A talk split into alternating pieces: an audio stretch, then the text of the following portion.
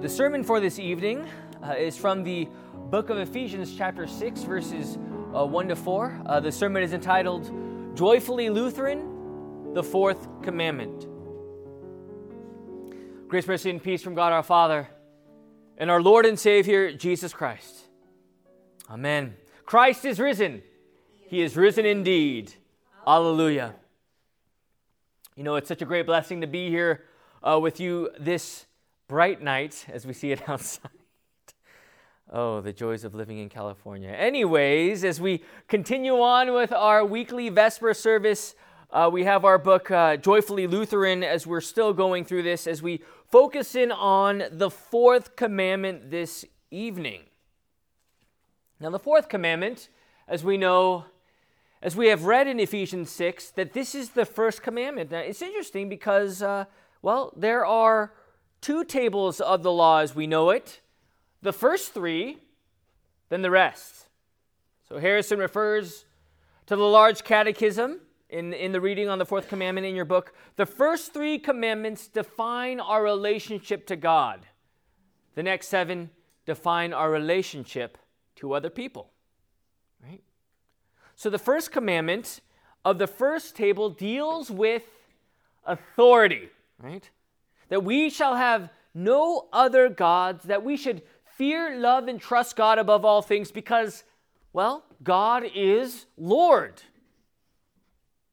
He is our mighty God, the Alpha and the Omega, the one true God, His word, His promise, His command. And there in the first commandment, we are reminded yes, God is our authority, God is our Father. He is looking out for us, so thus we should trust and have faith in His word and commandment. Because He is God. Not your lowercase g God, but the uppercase G, the one true God. Now, the fourth commandment, which is the first commandment of the second table of the law, deals with, again, the theme of authority, the establishment of authority. The very building blocks of society, family and government and other authorities, give the world a sense of order. That this authority curbs and limits chaos by the addition of many laws of the land, and thus God, as we know it, creates and designs and orders such stations in life and this fourth commandment reminds us of that very station as it reads Honor your father and mother. What does this mean?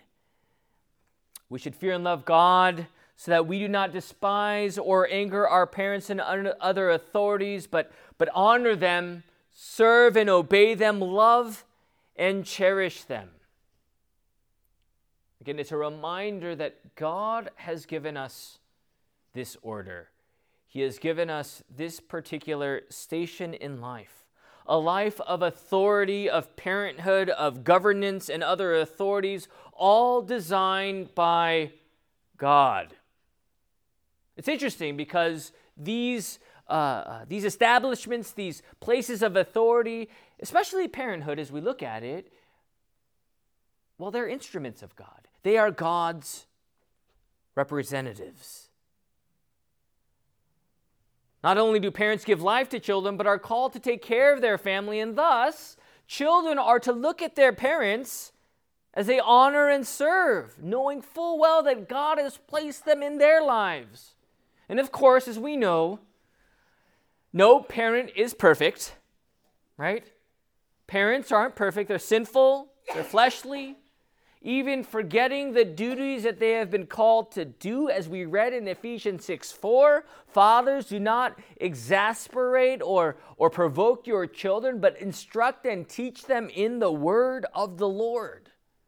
Because this station is working as God's representatives. The duty of the father is to be the head of the household, to teach, to guide, to nurture, to pray, to model the life of faith within his own household. That is the call.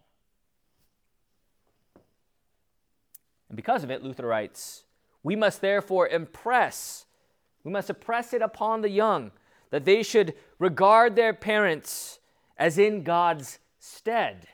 And remember that however lowly or poor or frail they may be, nevertheless they are father and mother given them by God.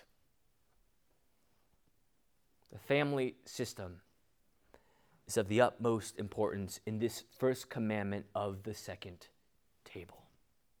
Now we have the cautionary story in the Old Testament in 1 Samuel 2, where the high priest Eli had his sons um, Hophni and Phinehas. These sons disregarded their parents' word, disregarded Eli's words. He warned his sons not to do the things that they were doing. That is, they were unlawfully uh, uh, miscaring for the sacrifices. They were also sleeping with a woman who were working at the service of the tabernacle. And Hophni and Phinehas disregarded Eli's words, and they went to do what they desired to do of this flesh. And even more, the Lord would scorn Eli as he called them out, saying, You honor your sons more than God. And because of their sin, all of them tragically died. And the fourth commandment family, father, mother, children, from both sides, it is important for parents to understand their call. That parents are called, according to God's word, to teach and to lead, to bring up, to be that faith example, right? To teach them the word, to nurture them in that word, to bring them to church, to guide them in life through these very faithful words of God. Because when they do, there is a promise that it may go well with you and you may live long in the land. The model is there. God's word, first commandment, fourth commandment, all by his authority. But, as President Harrison echoes in his book, in quotes, how families crumble under harsh parents how much pain is caused when children fail to love and respect parents. Lives are cursed, sins are committed, harsh words are shouted, deep wounds scar lifetimes, unhealthy patterns curse generations. Faith in God falters. There is no family prayer at home, no going to church, no speaking of forgiveness. Worry, sleeplessness, disrespect, anger, hatred, fighting, and abuse destroy lives and render them joyless and bitter. Doesn't even end there because this chaos within the household manifests itself out in the world with respect and honor to the government, to teachers, to all the other authorities. as we see the breakdown of the family in our world today, the devil is, is there, always working, always smiling, and always telling us, do whatever you want. Now, God's law is good, right? It, it shows us what is right. It shows us the model. It, it is our welfare. And it shows us how we ought to love and serve for the welfare of those around us. Yet, how President Harrison also says, as he describes it, we chafe at authority.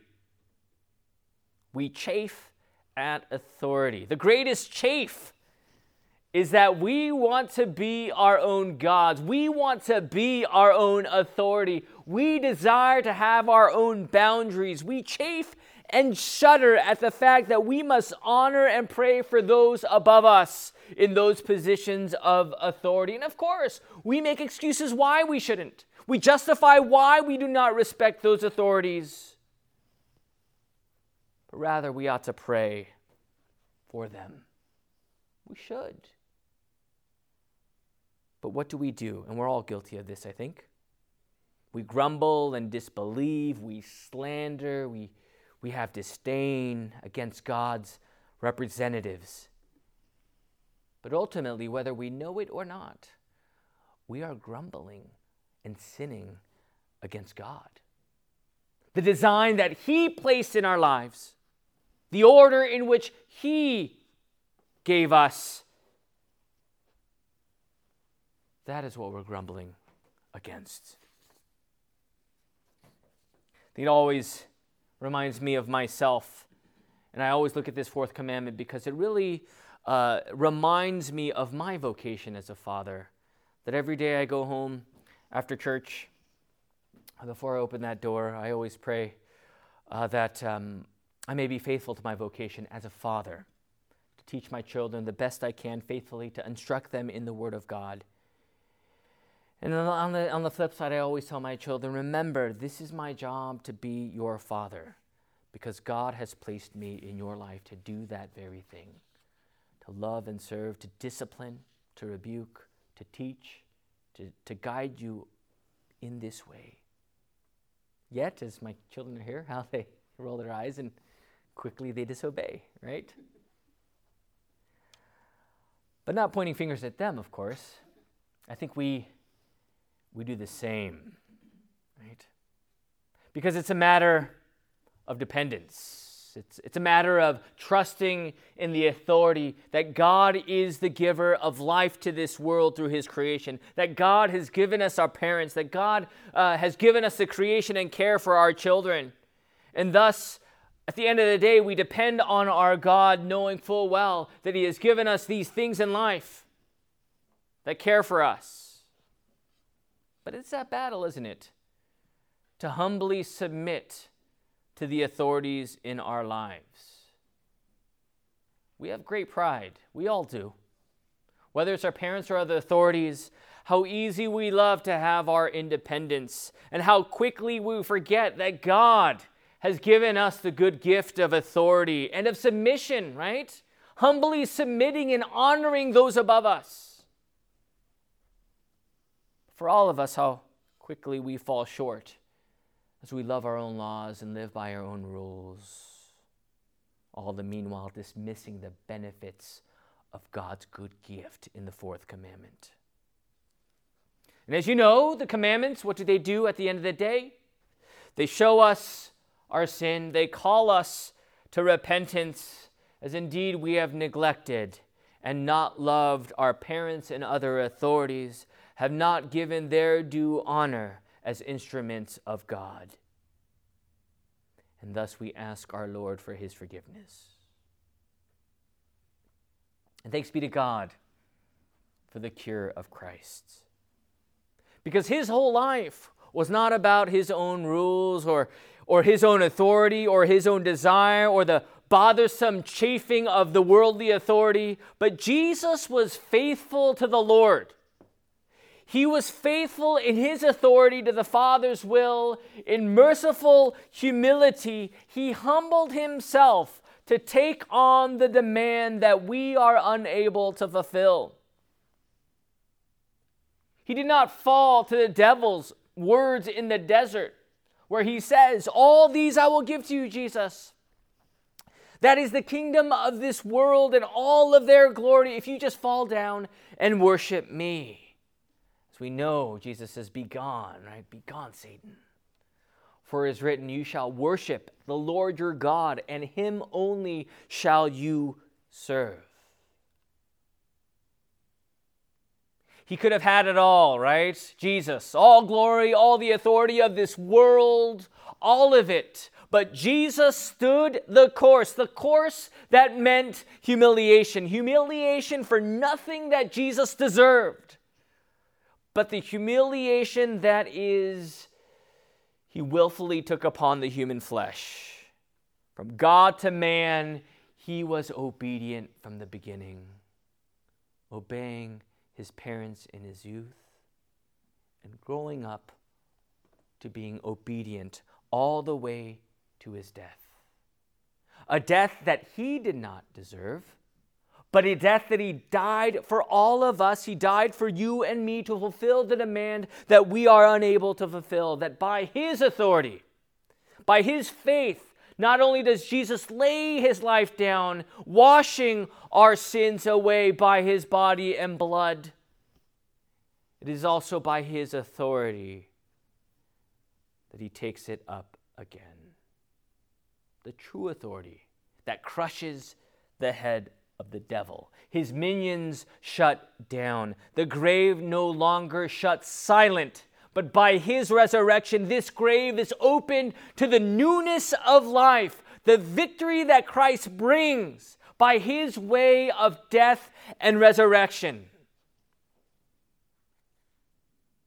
And thus, by his love, we live in this being. We live the life of faith as we care for our parents, as we honor other authorities, knowing that we trust in God above all things, that His will is done in our lives, as we submit to God and His design for us. Now we're going to close here uh, with a word of prayer um, that comes from this other book that I so dearly enjoy. Uh, but it comes from this book, Praying Luther's Small Catechism. And why don't we um, close our eyes as we pray together, uh, pertaining to the fourth commandment? Heavenly Father, from whom, all, from whom all earthly fatherhood has its source, look in mercy on your children that we may never sin against you by despising or angering our parents and others whom you place in authority over us. Give us repentance where we have ignored, neglected, or provoked our parents, and enable us to honor, serve, obey, love, and cherish them as your instrument for giving us life and blessing. Through Jesus Christ, your Son, our Lord. Amen. Amen. May the peace of God, which surpasses all understanding, guard your hearts and minds in Christ Jesus. Amen. Amen. Thanks for listening to the midweek sermon from Faith Lutheran Church in Moorpark, California. For more information, visit us on the web at faithmoorpark.com.